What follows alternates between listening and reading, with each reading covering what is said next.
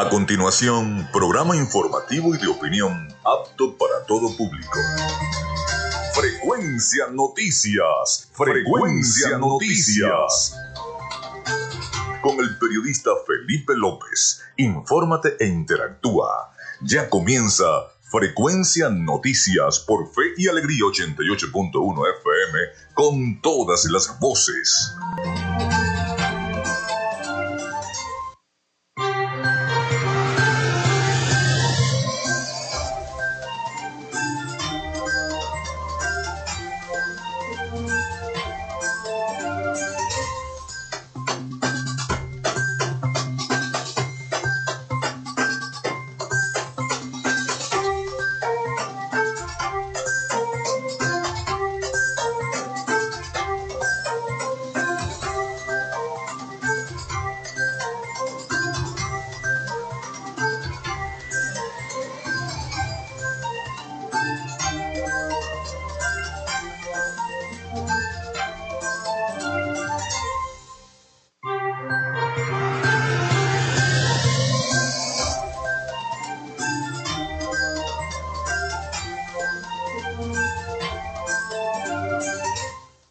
Buenos días. ¿Cómo están? ¿Cómo se sienten? Bienvenidos a Frecuencia Noticias a través de Radio Fe y Alegría 88.1 FM. Un placer estar con todos ustedes. Feliz, feliz y bendecido día.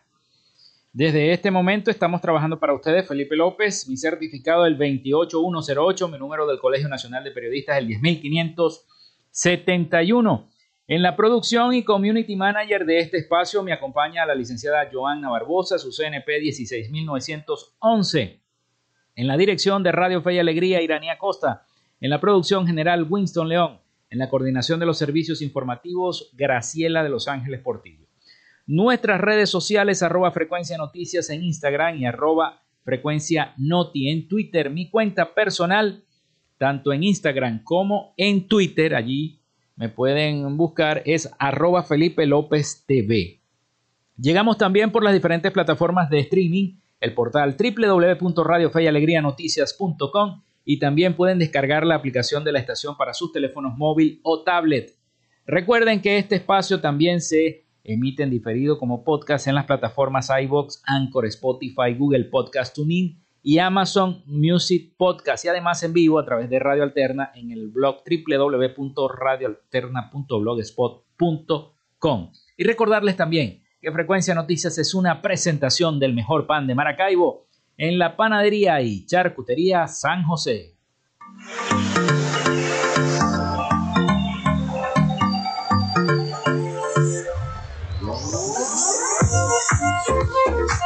Si estás buscando el mejor pan de la ciudad para tu hogar o piensas en un emprendimiento de comida rápida y necesitas el pan de hamburguesa o perro caliente más sabroso de Maracaibo, en la panadería y charcutería San José te estamos esperando, con la mejor atención y el pan más caliente y delicioso.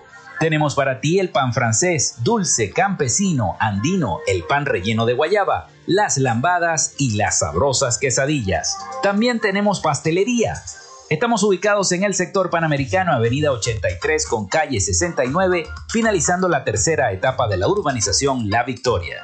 Para pedidos, comunícate al 0414-658-2768. Panadería y Charcutería San José, el mejor pan de Maracaibo.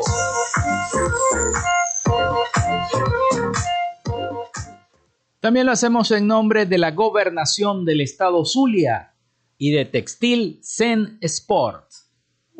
En Textil Zen Sport tenemos más de 30 años de experiencia en confección y bordado de uniformes deportivos, escolares y corporativos. Somos asesores creativos para hacer los uniformes de tus sueños con calidad chemises, camisas, pantalones, monos, franelas deportivas y mucho más. Comunícate por los teléfonos 0412-757-0472, 0414-362-2302 o en Instagram en arroba textil Sports. Textil Zen Sports.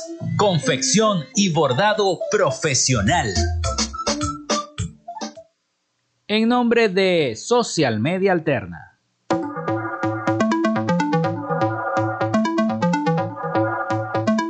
Gracias a la gente de Social Media Alterna hacemos posible la interacción tecnológica en redes. Si estás buscando quien te brinde asesoría o lleve las redes sociales de tu empresa o negocio, es momento de hacer el contacto con Social Media Alterna. Diseño de logos profesionales, community manager, diseño y administración de páginas web, podcast y radio online.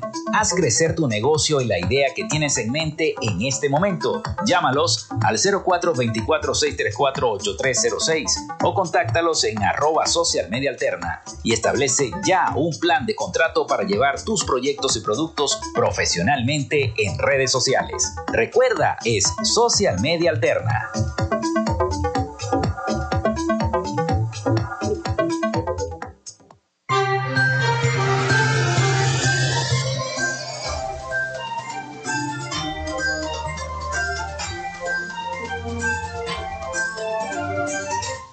Muchísimas gracias de verdad a todos nuestros patrocinantes que hacen posible este espacio Frecuencia Noticias.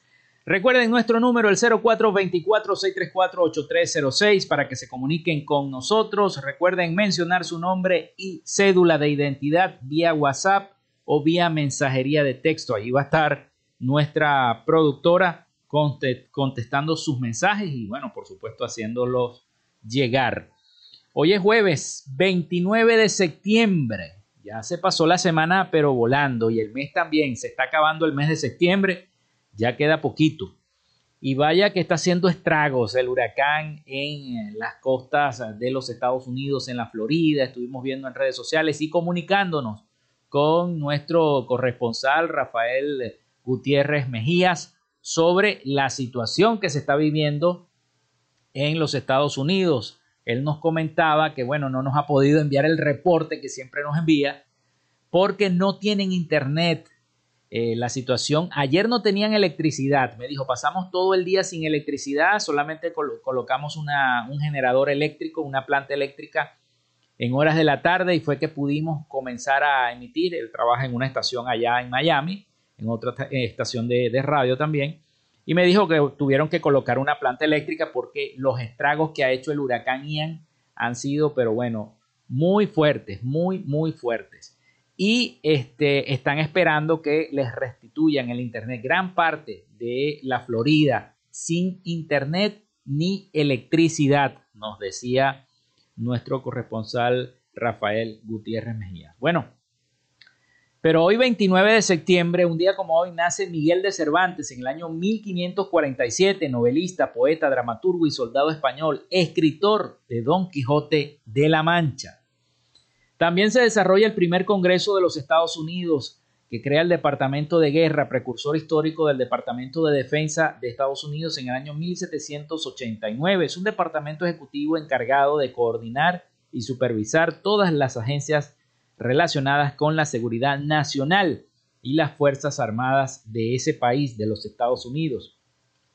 Un día como hoy nace Ladislao Viró en 1899, inventor y periodista húngaro, nacionalizado argentino, autor de 32 inventos, entre ellos uno que usamos casi todos los días, el bolígrafo. Este señor fue el inventor del bolígrafo, Ladislao Viró. En el año 1899 nace este inventor y periodista húngaro, húngaro que se nacionalizó argentino. Frank E. Bollard realiza el primer vuelo aéreo sobre Venezuela en el año 1912. También se funda la Real Federación Española de Fútbol en 1913. Se crea la Organización Europea para la Investigación Nuclear en 1954. Aquí fue alojada la primera página web de la historia en un computador Nextcube creado por Steve Jobs, precisamente en esta eh, organización. También se inaugura el teleférico de Caracas, está de aniversario, en 1955 fue esa inauguración del teleférico de la ciudad capital. Se produce el asalto al tren El Encanto, también conocido como la Operación Olga Luzardo u Operación Ítalo Sardi en 1963. Fue un asalto ejecutado por miembros de la guerrilla venezolana donde mueren y, son heridos guardias nacionales, mujeres y niños. El hecho provocó indignación nacional e internacional. Eso una situación ocurrida en el año 1963. También sale la primera edición de Mafalda en 1964. Está de cumpleaños Daniel Sarcos, nació en 1967, actor y presentador zuliano. También se desarrolla la primera emisión de MacGyver en 1985. Hoy es Día Internacional de la Concienciación sobre la Pérdida y el Desperdicio de Alimentos, Día de la Aviación Civil Venezolana, Día Mundial del Corazón, fiesta de los tres arcángeles, San Miguel, San Gabriel y San Rafael. Así que felicitaciones a los Miguel, a los Gabriel y a los Rafael. Hoy es la fiesta de los tres arcángeles. Desde aquí le pedimos a los tres arcángeles que nos sigan bendiciendo siempre. Nos envíen muchas bendiciones. Bueno, vamos con las noticias. Vamos con las noticias. Mucho se ha especulado y mucho se ha hablado de el temor a las represalias eh, contra los periodistas. Esto ha incrementado la censura y la autocensura en Venezuela, donde el derecho a la información pública se ha visto vulnerado. Así lo advierten algunos activistas de los derechos fundamentales. Vamos a escuchar el siguiente audio de nuestros aliados informativos, La Voz de América. El ecosistema venezolano ha profundizado las estrategias de adaptación a un contexto represivo y se ha instrumentalizado el miedo, lo que genera la censura, asegura Marianela Balbi, directora del Instituto Prensa y Sociedad IPIS, organización que trabaja en pro del acceso a la información y la libertad de prensa. Y es ese miedo a expresarse que ha llevado a que justamente se imponga la censura, la autocensura, porque está haciendo efecto esa amenaza latente y permanente de violencia en contra de las voces críticas la situación, asegura Balbi, se traduce en una evasión informativa que aumenta con cada vez mayor preocupación y además se refiere a las restricciones relacionadas con el acceso a la información pública. Los periodistas entonces tienen que estar permanentemente trabajando, haciendo solicitudes formales de información que no son respondidas por el Estado. Así lo han eh, denunciado organizaciones, medios independientes. Nosotros mismos hicimos un monitoreo de solicitudes de información que no son respondidas en ninguno de los casos. Hay una falta de transparencia activa en el sentido de que no hay una actualización de las páginas de las instituciones públicas donde están obligados a darle al ciudadano la información eh, y los datos de, los ámbitos del ejercicio público. En sus recientes informes, la ex alta comisionada para derechos humanos de la ONU, Michelle Bachelet, expresó preocupación por las restricciones al espacio cívico y en particular por la estigmatización, la criminalización y las amenazas contra las voces disidentes en Venezuela. Carolina Alcalde, Voz de América, Caracas.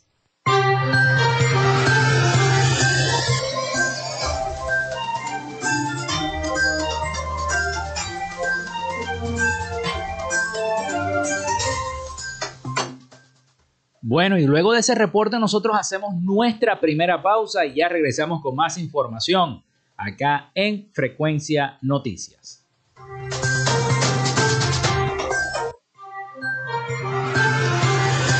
Ya regresamos con más de Frecuencia Noticias por Fe y Alegría 88.1 FM con todas las voces. En Radio Fe y Alegría son las 11 y 14 minutos. Toc Toc está de vuelta. ¿Quieres ser uno de nuestros reporteros juveniles? Ven y forma parte de Toc Toc. Nuevas Narrativas Juveniles, un programa de formación diseñado para adolescentes que quieren ser productores de sus propios mensajes. Ofrecemos formación semipresencial. Es totalmente gratis. Inscripciones abiertas hasta el 7 de octubre. Recuerda, es para jóvenes entre 14 a 17 años. Comunícate al 0414 611 0177 y no pierdas esta oportunidad. Inicio del espacio publicitario. ¿Has perdido el contacto con tus familiares en el regreso a casa? Si te encuentras lejos de casa y tu familia no sabe cómo estás, podemos ayudarte. Llama al 0412-266-5945 o escribe un correo a familiares.bzla.icrc.org. Hoy más que nunca, Tu familia necesita saber que te encuentras bien. Cruz Roja Venezolana. Somos una buena señal en el camino. Fin del espacio publicitario. Ajá.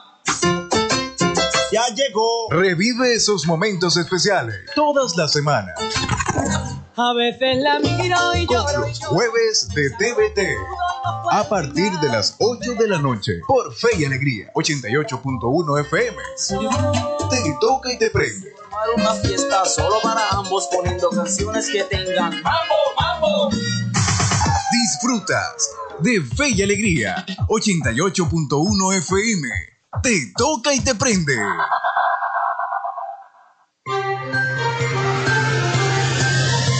Estás en sintonía de Frecuencia Noticias por Fe y Alegría 88.1 FM con todas las voces.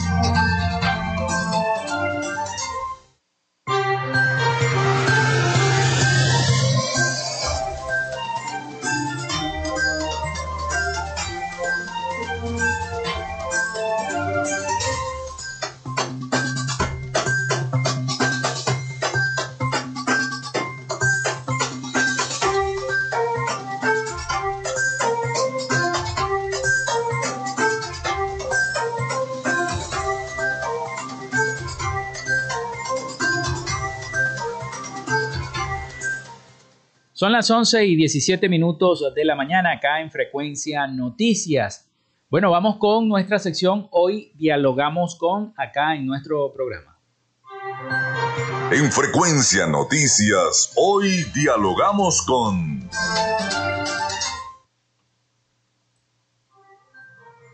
Bueno, hoy dialogamos con la profesora Mari González, secretaria de Educación de la Gobernación del Estado Zulia, que está en línea está en la línea telefónica con nosotros. Profesora, ¿cómo está? Bienvenida. Sí, buenos días. Muchísimas gracias. ¿Cómo estás? Bueno, feliz de recibir tu llamada para llevar el mensaje de esperanza de nuestro gobernador Manuel González Guerrero en este inicio de año escolar 2022-2023. Quiero que me permita saludar a todos los niños, niñas y adolescentes, así como todo el personal docente administrativo, y obreros que se en las instituciones dependientes de la gobernación. Ya estamos, estamos preparados para iniciar este 3 de octubre con alegría, entusiasmo para recibir a nuestra razón de ser, que son nuestros niños, niñas y adolescentes en todo el Estado Unidos. Qué bueno, profesora. Profesora, ¿cómo? vimos al gobernador muy activo en el inicio de esta semana, lunes y martes, este, recorriendo, haciendo una inspección en las escuelas. ¿Cómo están las escuelas para iniciar las actividades a partir de este 3 de octubre? Ya el presidente de la República también lo dijo que iban a ser presenciales luego de la pandemia. Pero ¿cómo están las escuelas preparadas para recibir a los estudiantes?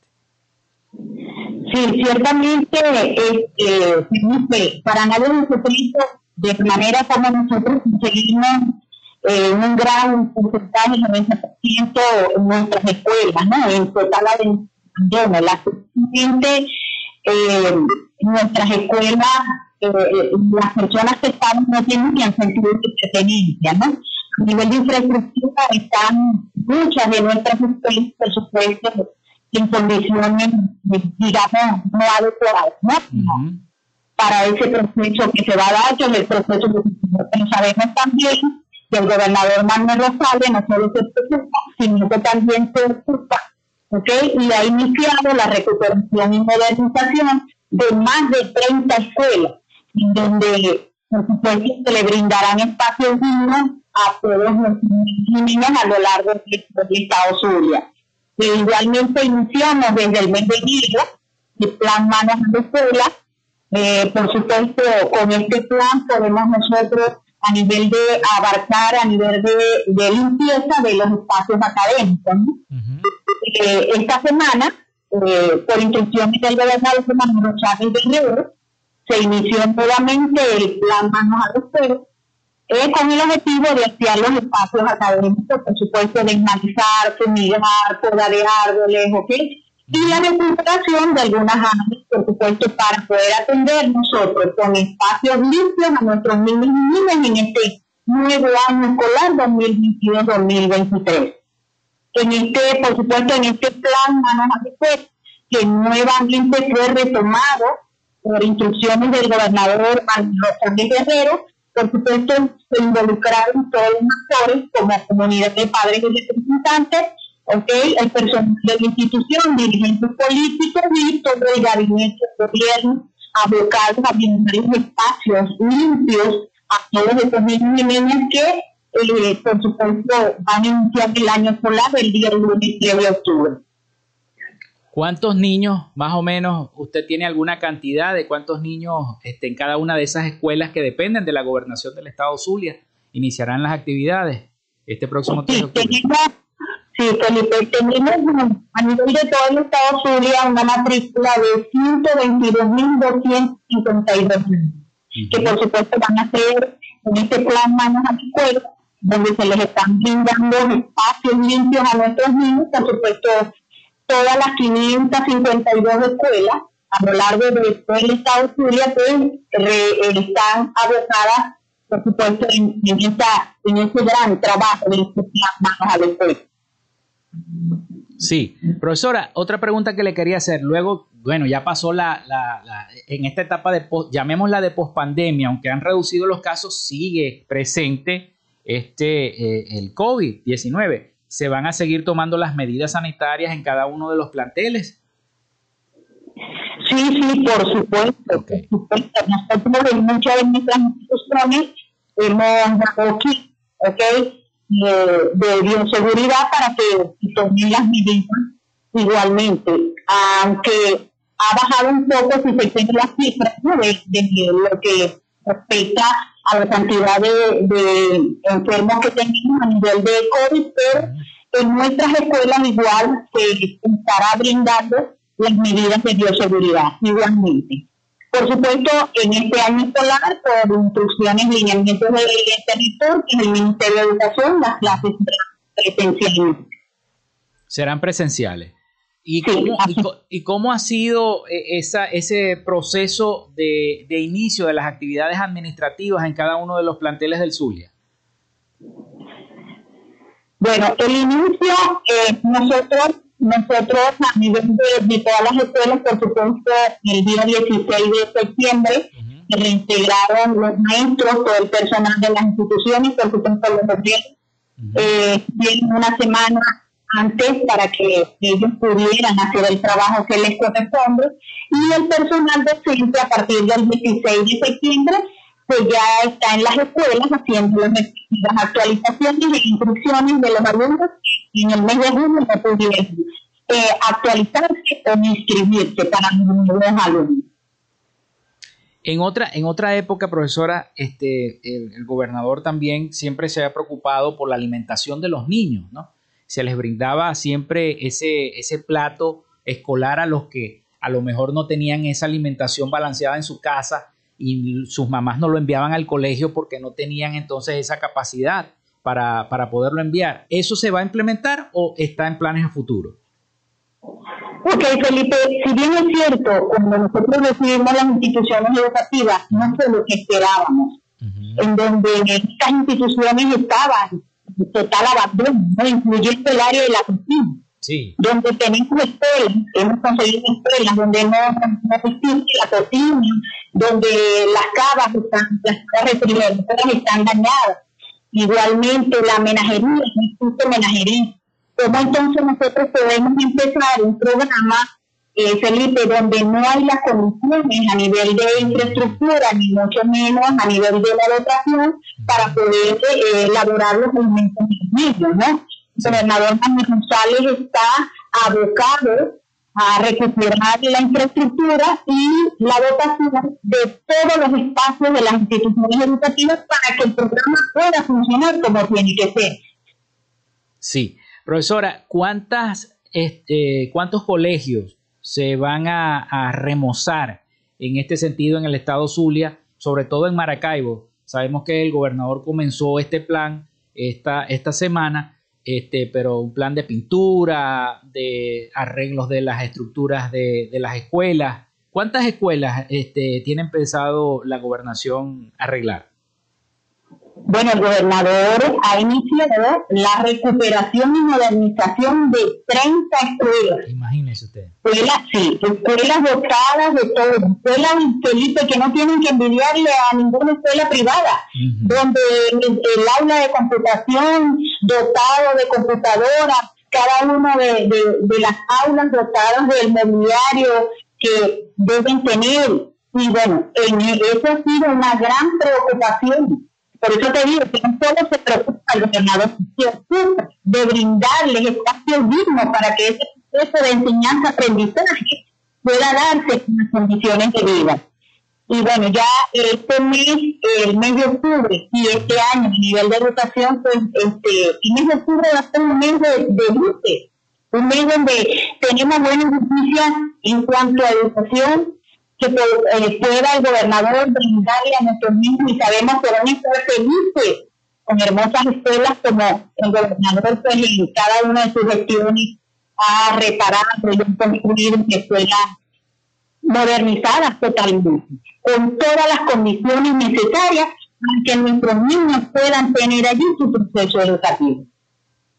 Bueno, profesora, profesora, no se vaya a retirar de la línea, vamos a hacer una pausa y al retorno, bueno, seguimos dialogando con usted este inicio de, esta, de este nuevo año escolar en el estado Zulia, acá en, y en nuestra ciudad de Maracaibo. Ya regresamos entonces con este diálogo con la profesora Mari González, secretaria de Educación de la Gobernación del Estado Zulia, que nos acompaña el día de hoy acá en Frecuencia Noticias. Ya venimos con más.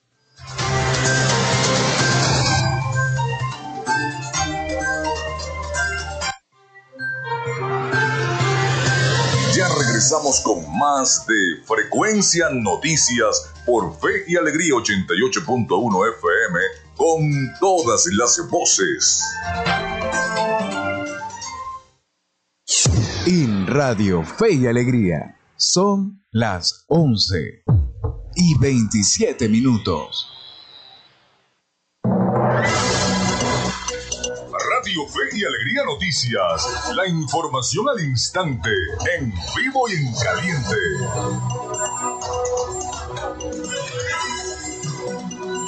Muy buenos días Venezuela, a esta hora les informamos que autoridades anunciaron que hoy se restablece el paso en la autopista Gran Cacique Huaycaipuro después del colapso en el distribuidor Altamira. Nuestro compañero Edwin Rodríguez con la información. Las fuertes lluvias que ocasionaron este miércoles el hundimiento del asfalto a la altura del distribuidor Altamira en la autopista Gran Cacique Guaycaipuro. En este sentido, el ministro de Transporte Ramón Celestino Velázquez Araguayán informó que estos trabajos de asfaltado, refuerzo de alcantarillados y reparación de la vialidad ya están en la fase final. En las próximas horas estará restableciendo el tránsito, el tránsito vehicular en este sector de Caracas. Mientras tanto, el alcalde del municipio Chacao, Gustavo Duque, aclaró, a pesar que el distribuidor ni la autopista están bajo la jurisdicción de la alcaldía, se encuentran desplegados para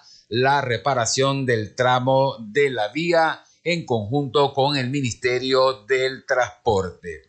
Mientras tanto, siguen los planes de contingencia para evitar inconvenientes con el tráfico. Así está la situación en Caracas. Edwin Rodríguez, Radio Fe y Alegría Noticias.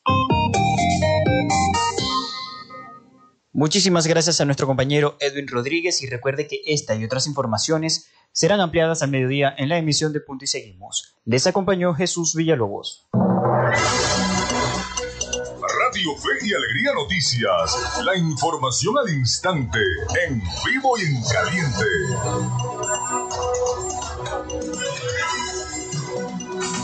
Escuchas Fe y Alegría 88.1 FM. Te toca y te prende.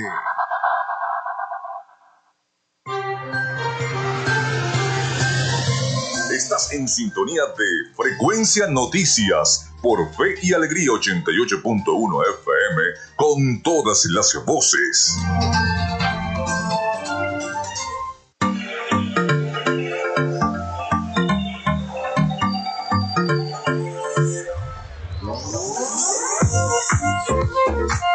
Si estás buscando el mejor pan de la ciudad para tu hogar o piensas en un emprendimiento de comida rápida y necesitas el pan de hamburguesa o perro caliente más sabroso de Maracaibo, en la panadería y charcutería San José te estamos esperando, con la mejor atención y el pan más caliente y delicioso. Tenemos para ti el pan francés, dulce, campesino, andino, el pan relleno de guayaba, las lambadas y las sabrosas quesadillas. También tenemos pastelería Estamos ubicados en el sector panamericano, avenida 83 con calle 69, finalizando la tercera etapa de la urbanización La Victoria. Para pedidos, comunícate al 0414-658-2768. Panadería y Charcutería San José, el mejor pan de Maracaibo.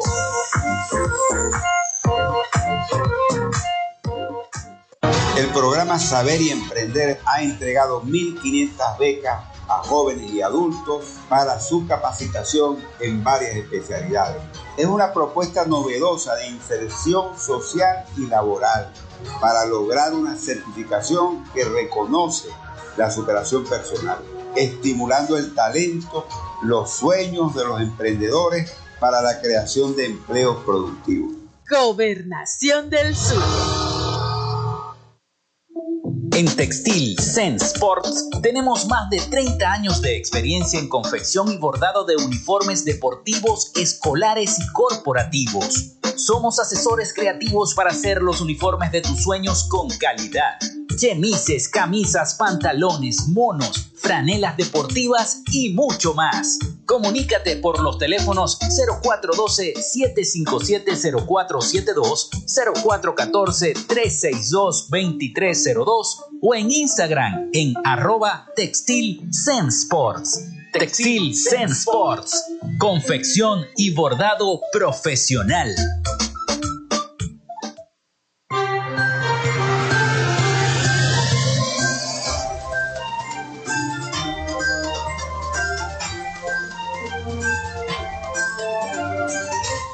Bueno, son las 11 y 32 minutos de la mañana acá en Frecuencia Noticias. Nosotros seguimos esta, este diálogo con la profesora Mari González, secretaria de Educación de la Gobernación del Estado Zulia. Profesora, todavía está en línea, ¿verdad?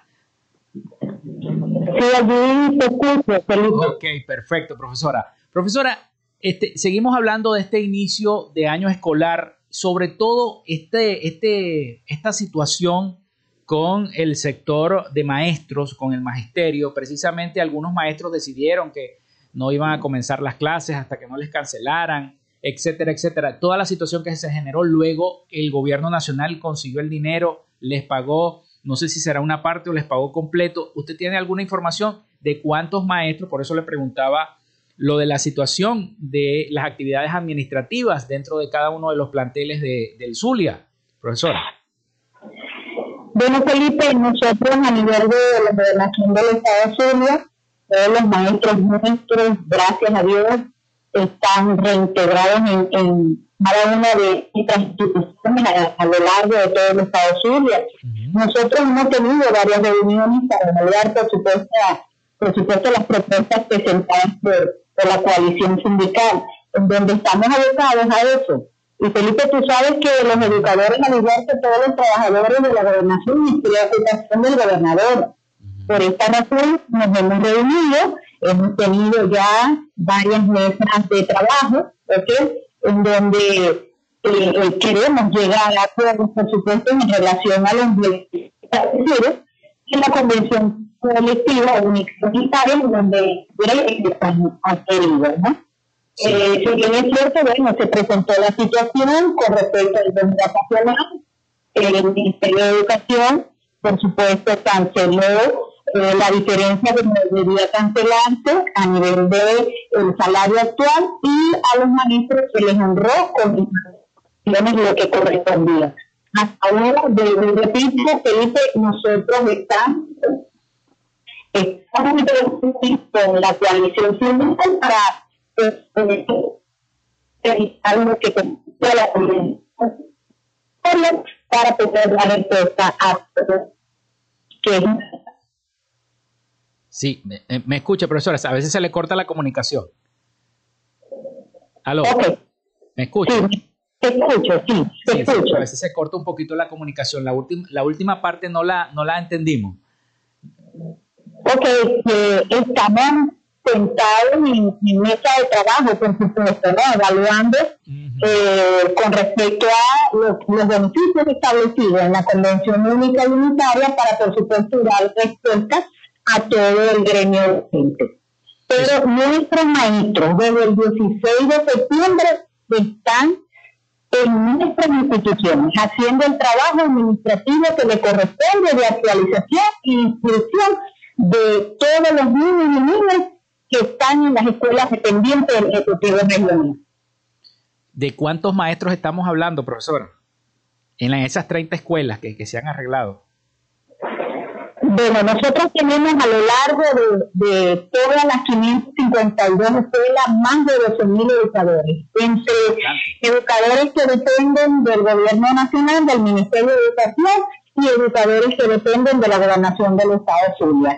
De la gobernación del Estado Zulia tenemos 4.644 educadores y del Ministerio de Educación tenemos 8.000 632 educadores. Tú sabes que cuando nosotros acudimos las escuelas de, de la gobernación, por supuesto, conseguimos que la nómina, la nómina 14, que era una nómina eh, de contratados, la asumiera el Ministerio de Educación y bueno, estos educadores están en nuestras escuelas, que les ha brindado el mejor acompañamiento y el apoyo y el debido respeto porque son parte de nuestras instituciones como tiene que ser.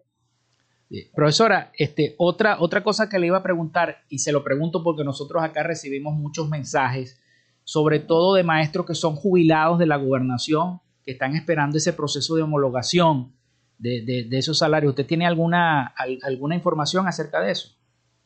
En eso estamos. Por eso te digo, eh, Felipe, que hemos realizado varias reuniones y por eso te lo voy a ratificar, donde estamos evaluando todas las propuestas en base a lo que establece lo que es la Convención Única y Unitaria. En eso estamos. Y prontamente pues daremos respuestas en base a, ya lo evaluado en esa reunión porque se han hecho mesas de trabajo con los diferentes sindicatos.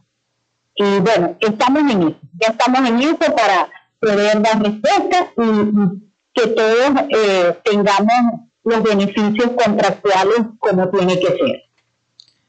Profesora, otra pregunta que le quiero hacer. ¿Cómo está la Secretaría de Educación de la Gobernación? En cuanto, en cuanto a, a, su trabajo, ¿cómo, ¿cómo está? ¿Cómo la encontró?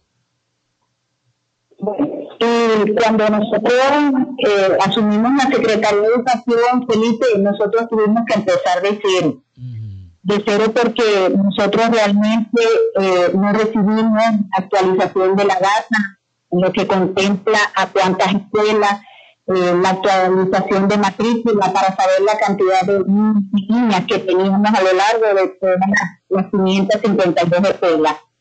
Eh, sabemos que la Secretaría ha avanzado muchísimo, muchísimo a pesar de que, bueno, hemos tenido ciertas dificultades con el personal, que no tenemos la cantidad de personal que por supuesto ha habido en años anteriores, pero que eh, gracias a, que ganó nuestro gobernador, a que volvió la esperanza, a que hemos reingresado 206 docentes, ¿ok? que estaban fuera y que han vuelto, ¿no? Productos de la migración y que lastimosamente tuvieron que irse del país por la situación país que no ganaban para, por supuesto, para costear las primeras necesidades, ¿no? Pero bueno, sí hemos avanzado, nosotros desde la Secretaría de Educación hemos ingresado eh, personal que está ahorita en funciones y que por supuesto estamos abocados todos a recuperar la educación de excelencia que teníamos en el Estado Zulia y relanzar nuevamente estas escuelas zulianas de avanzadas. En eso estamos, todo el equipo de la Secretaría de Educación, desde el mismo momento que asumimos, asumimos con ese gran compromiso en poder atender esa formación integral de todos los niños y niñas que se encuentran en nuestras escuelas. Sí, profesora, precisamente usted hablaba de la migración. Muchos maestros también se fueron a lo mejor también se fueron de esas escuelas. Yo me imagino que hicieron ustedes un proceso de captación también de maestros. Sí, sí, como te decía Felipe, este, y esa fue una instrucción del gobernador. Pero de ingresar esos maestros, porque inmediatamente que el gobernador eh, asume como gobernador, esos maestros regresaron de otros países como Colombia, Chile, Ecuador. Hemos tenido maestros así que hemos reingresado nuevamente, que vienen con esa esperanza, con ese entusiasmo en volver otra vez a las escuelas. Bueno, ya tenemos la cantidad de 206 docentes que hemos reingresado y que ya están cumpliendo funciones en nuestras escuelas.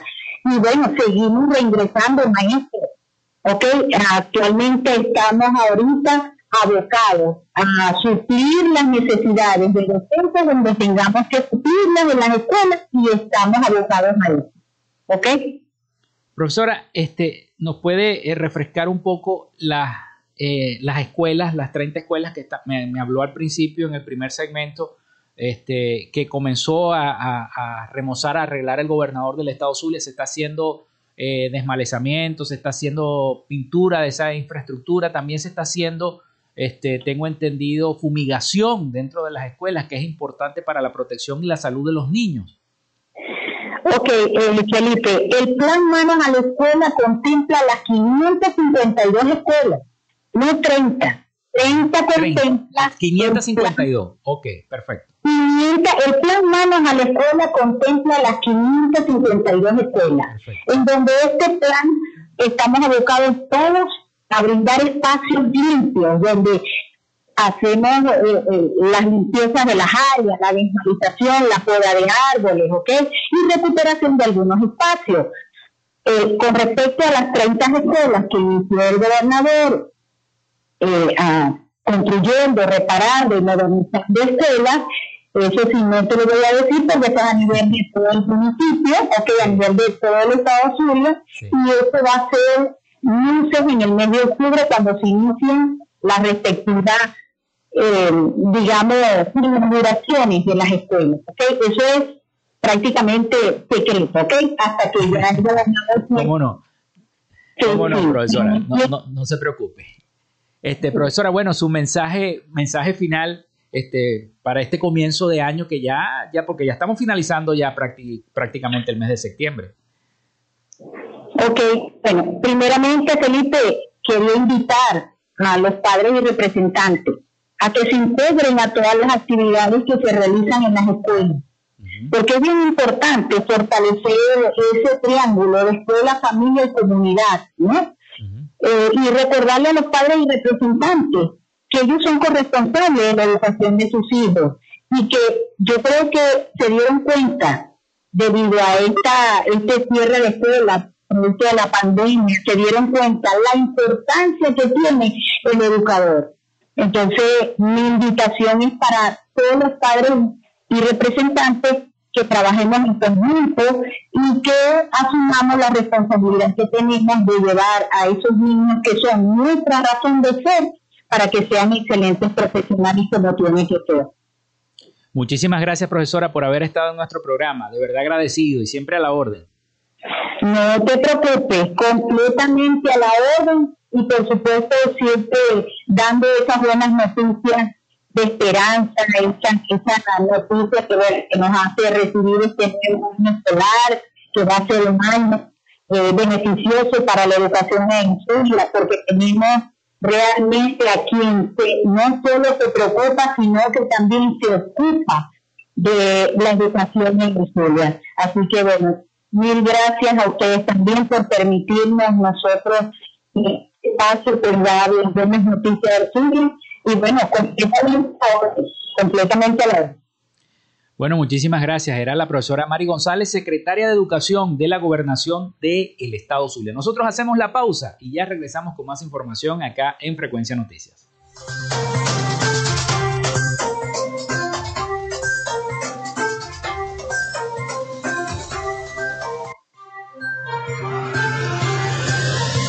Regresamos con más de Frecuencia Noticias por Fe y Alegría 88.1 FM con todas las voces. En Radio Fe y Alegría son las 11 y 45 minutos.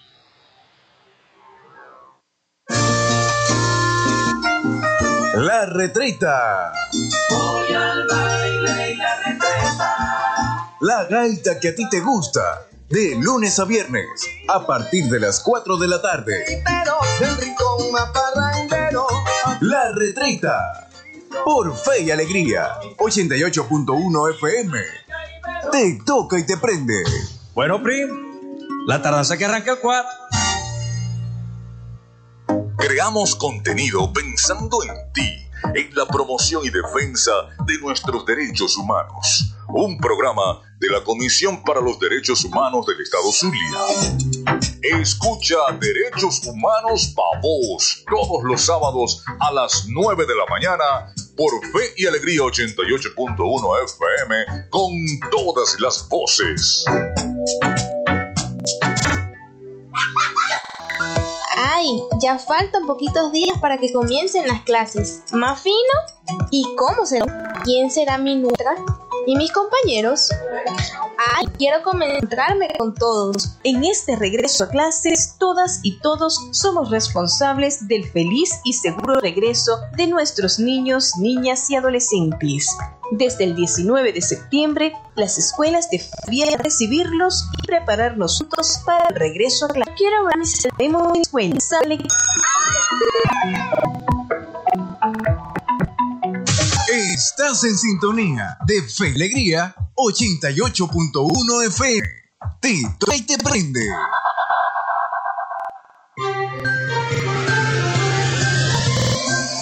Escuchas Frecuencia Noticias y 88.1 FM con todas las voces.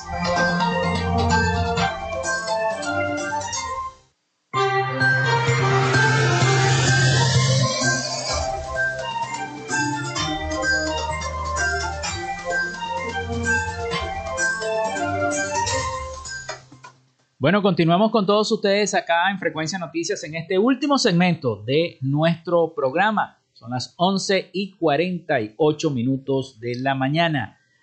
Les recuerdo la línea el 0424-634-8306 para que se comuniquen con nosotros en este último segmento porque ya estamos terminando.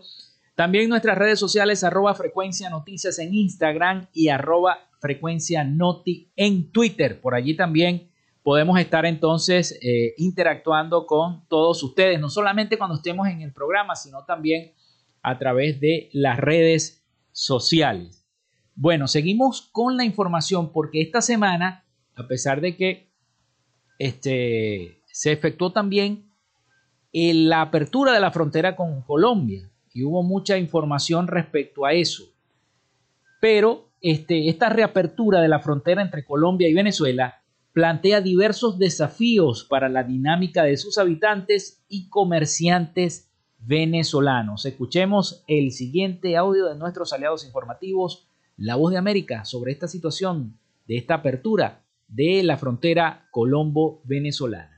La reapertura de la frontera entre Colombia y Venezuela, considerada años atrás como la más viva de América Latina, ha generado expectativa en distintos sectores que insisten en la necesidad de que las relaciones, especialmente comerciales y consulares, vuelvan a la normalidad. Ricardo Cusano, expresidente de Fede Cámaras y miembro del Foro Cívico, una coalición de diversas organizaciones de la sociedad civil venezolana, considera que uno de los mayores desafíos en medio de la reapertura de la frontera entre Colombia y Venezuela, tras siete años de cierre, es hacer frente a las distorsiones que especialmente en materia económica surgieron y que propiciaron espacios para la ilegalidad y la pobreza. Esperemos que en esta nueva fase, reconociéndonos, porque a pesar de que había un contacto cotidiano la ciudadanía, al no haber la formalidad, hay un profundo desconocimiento de las realidades de lado y lado. Y creo que ese es el primer trabajo que nos toca acometer en esta nueva fase para crear presiones positivas a nuestro gobierno, a nuestras representaciones gubernamentales, para que de manera responsable se entienda la dinámica eh, fronteriza, el drama que este vive y sobre todo las oportunidades a generar. Para José Guerra, economista y miembro del Observatorio Venezolano de Finanzas, la apertura de la frontera es un hecho positivo, pero advierte que en la coyuntura actual Venezuela entra en desventaja, debido a que registra una inflación de 153%, mientras que la de Colombia es de 10%. Esto hace que los productos venezolanos sean muy caros para los colombianos y los productos colombianos sean muy baratos para los venezolanos. Aparte de ello, la capacidad industrial y agroproductora de Venezuela es muy limitada, está muy golpeada respecto a las de Colombia. Al respecto, Guerra coincide con otros expertos en que en Venezuela se debe implementar una estrategia orientada a una reestructuración económica, bajar la inflación y facilitar el flujo comercial con otros países. Carolina Alcalde, Voz de América, Caracas.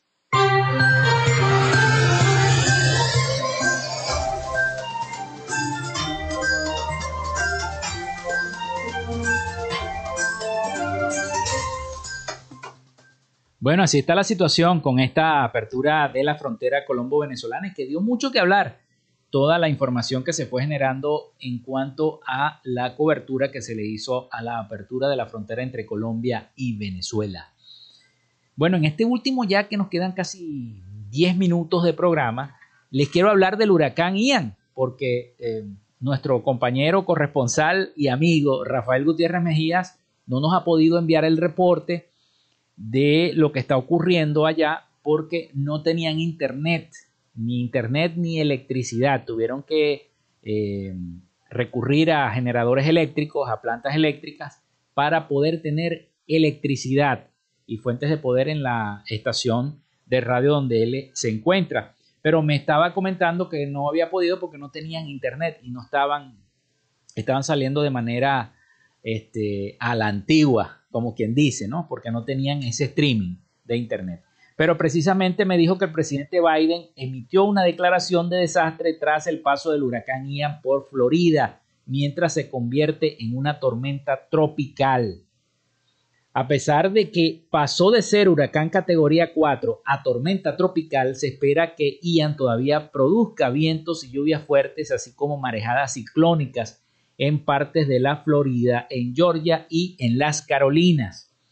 Las advertencias de huracán a lo largo de las costas este y oeste de la península de la Florida se ha cambiado a advertencias de tormenta tropical en la mañana de este jueves, según el último informe del Centro Nacional de Huracanes. A su paso, el huracán Ian ha dejado destrucción en el suroeste de la, de la Florida que va desde personas atrapadas en viviendas inundadas, daños estructurales en viviendas y hospitales, así como también a más de 2.000, a más de 2 millones de personas sin energía eléctrica. Imagínense ustedes, eso era lo que él me comentaba. El presidente Joe Biden habló esta mañana con el gobernador Ron DeSantis de la Florida para discutir los pasos que está tomando la administración para poner a la Florida y, comento esto porque ahí hay muchos compatriotas nuestros, sobre todo zulianos, que están en la Florida, en una respuesta a este huracán, eh, incluida la emisión de una declaración de desastre esta mañana por parte del presidente de los Estados Unidos. Ian, uno de los huracanes más potentes que ha azotado Estados Unidos, atravesó la península de Florida este miércoles en la noche y ahora sigue su curso a la costa atlántica y ya se convierte en una tormenta tropical. Usted se mete en las redes sociales y allí puede ver cómo está la devastación que ha causado. Se espera que este huracán emerja sobre las aguas del Océano Atlántico eh, más tarde el jueves, el día de hoy, y que los intensos aguaceros que puedan dejar inundaciones continúen sobre el centro y el norte de Florida, dijo el Instituto Nacional de Huracanes. En Port Charlotte, en la costa florida del Golfo de México, las marejadas ciclónicas inundaron la sala de urgencia de un hospital situado en la planta baja, en la planta baja del edificio, mientras el viento arrancaba parte de la cubierta de la UCI de ese mismo hospital ubicada en la cuarta, eh, eh, según una médico de ese centro hospitalario. El agua entró a raudales en la mitad de los cuidados intensivos, lo que obligó al personal a evacuar a los pacientes más enfermos de ese centro de salud, algunos de ellos con respiradores otros con plantas, dijo una de las doctoras especialistas de ese hospital. El hospital tiene cuatro plantas, pero los pacientes tuvieron que concentrarse en apenas dos debido a los daños. Este, se tenía previsto pasar otra noche en el centro por si llegaban más heridos a causa de esta situación de este huracán. Una situación que ha arrasado con todo. En el cercano Fort Myers, las autoridades recibieron llamadas de personas atrapadas en viviendas que estaban totalmente anegadas hasta el techo o de familias que estaban preocupadas. En las redes sociales se publicaron súplicas de rescate, algunas de ellas con videos que mostraban cómo el agua estaba eh, cubriendo todos los escombros y se aproximaba a las cornisas de las casas que se encontraban en la zona. Hay muchos periodistas, pude ver también un periodista que fue arrastrado, se lo llevó el viento, estaba haciendo un reporte, un periodista de The Water Channel, especialistas en este tema de lo que son ciclones, huracanes, especialistas, y eh, al momento de estar haciendo el reporte, se puso en medio y una rama lo golpea y la ráfaga de viento, bueno, inmediatamente se lo llevó consigo. Gracias a Dios, no pasó de ser unos golpes de más del colega que eh, estaba reportando la situación en la Florida. El huracán convirtió las calles en ríos y derribó árboles en su avance por el suroeste de Florida. Este miércoles, imagínense los vientos, con vientos de 241 kilómetros por hora o sea, 150 millas por hora, como dicen los norteamericanos, y un muro de marejadas ciclónicas cuando tocó tierra. Ian era una tormenta de categoría 4 y por la fuerza de sus vientos fue la quinta más potente en azotar los Estados Unidos en toda su historia. El eh, miércoles en la noche, bueno, ya esperaban que esto iba a ocurrir. El centro de Florida los vientos huracanados podrían mantenerse hasta la primera hora del jueves, con probables inundaciones generalizadas y catastróficas, agregó el mismo centro de huracanes. La Guardia Costera estadounidense inició un operativo de búsqueda y rescate para 23 personas y encontró a tres sobrevivientes a unos 2 kilómetros al suroeste de los Cayos de la, de la Florida, según las autoridades. Otros cuatro cubanos llegaron nadando a Chuck Island, junto al oeste del Cayo Hueso, según la patrulla fronteriza, los equipos aéreos seguían buscando a los 20 migrantes que podrían seguir en el mar. Imagínense ustedes que se lanzaron con todo y huracán estos cubanos. Y con todo y huracán llegaron a la costa de Cayo Hueso en, en Miami. Qué bárbaros son, ¿no? Qué bárbaros son buscando una mejora. Estos cubanos eran como 20, están buscando apenas llegaron, según este informe, unas pocas personas. Están buscando a 20 migrantes que podrían seguir en el mar, que fueron, bueno, detenidos en una pequeña embarcación. Llegaron estos, estos cubanos a la costa de la Florida. Antes de recalar en Florida, el huracán había barrido con Cuba, donde se cobró la vida de dos personas e inutilizó la red eléctrica de la isla. Más de 2 millones de viviendas y negocios de la Florida estaban sin electricidad, según los portales web informativos, y casi todas las casas y empresas de tres condados sufrían apagones. Una situación bastante, bastante compleja la que se vivió con esta tormenta Ian. Y a nosotros, bueno, cielos nublados, gracias a Dios, en nuestras costas no hubo nada que lamentar, gracias a Dios, con estas lluvias. Bueno, con esta información ponemos punto final a nuestro programa. Hasta aquí esta frecuencia noticias. Laboramos para todos ustedes en la producción y community manager la licenciada Joanna Barbosa, su CNP 16911. En la dirección de Radio Fe y Alegría, Iranía Cosa. En la producción general, Winston León. En la coordinación de los servicios informativos, Graciela Portillo. Y en el control técnico y conducción, quien les habló, Felipe López. Mi certificado, el 28108. Mi número del Colegio Nacional de Periodistas, el 10571. Mañana nos escuchamos con toda la información y las noticias a partir de las 11 de la mañana acá en Radio Fe y Alegría 88.1 FM y su programa Frecuencia Noticias. Hasta mañana.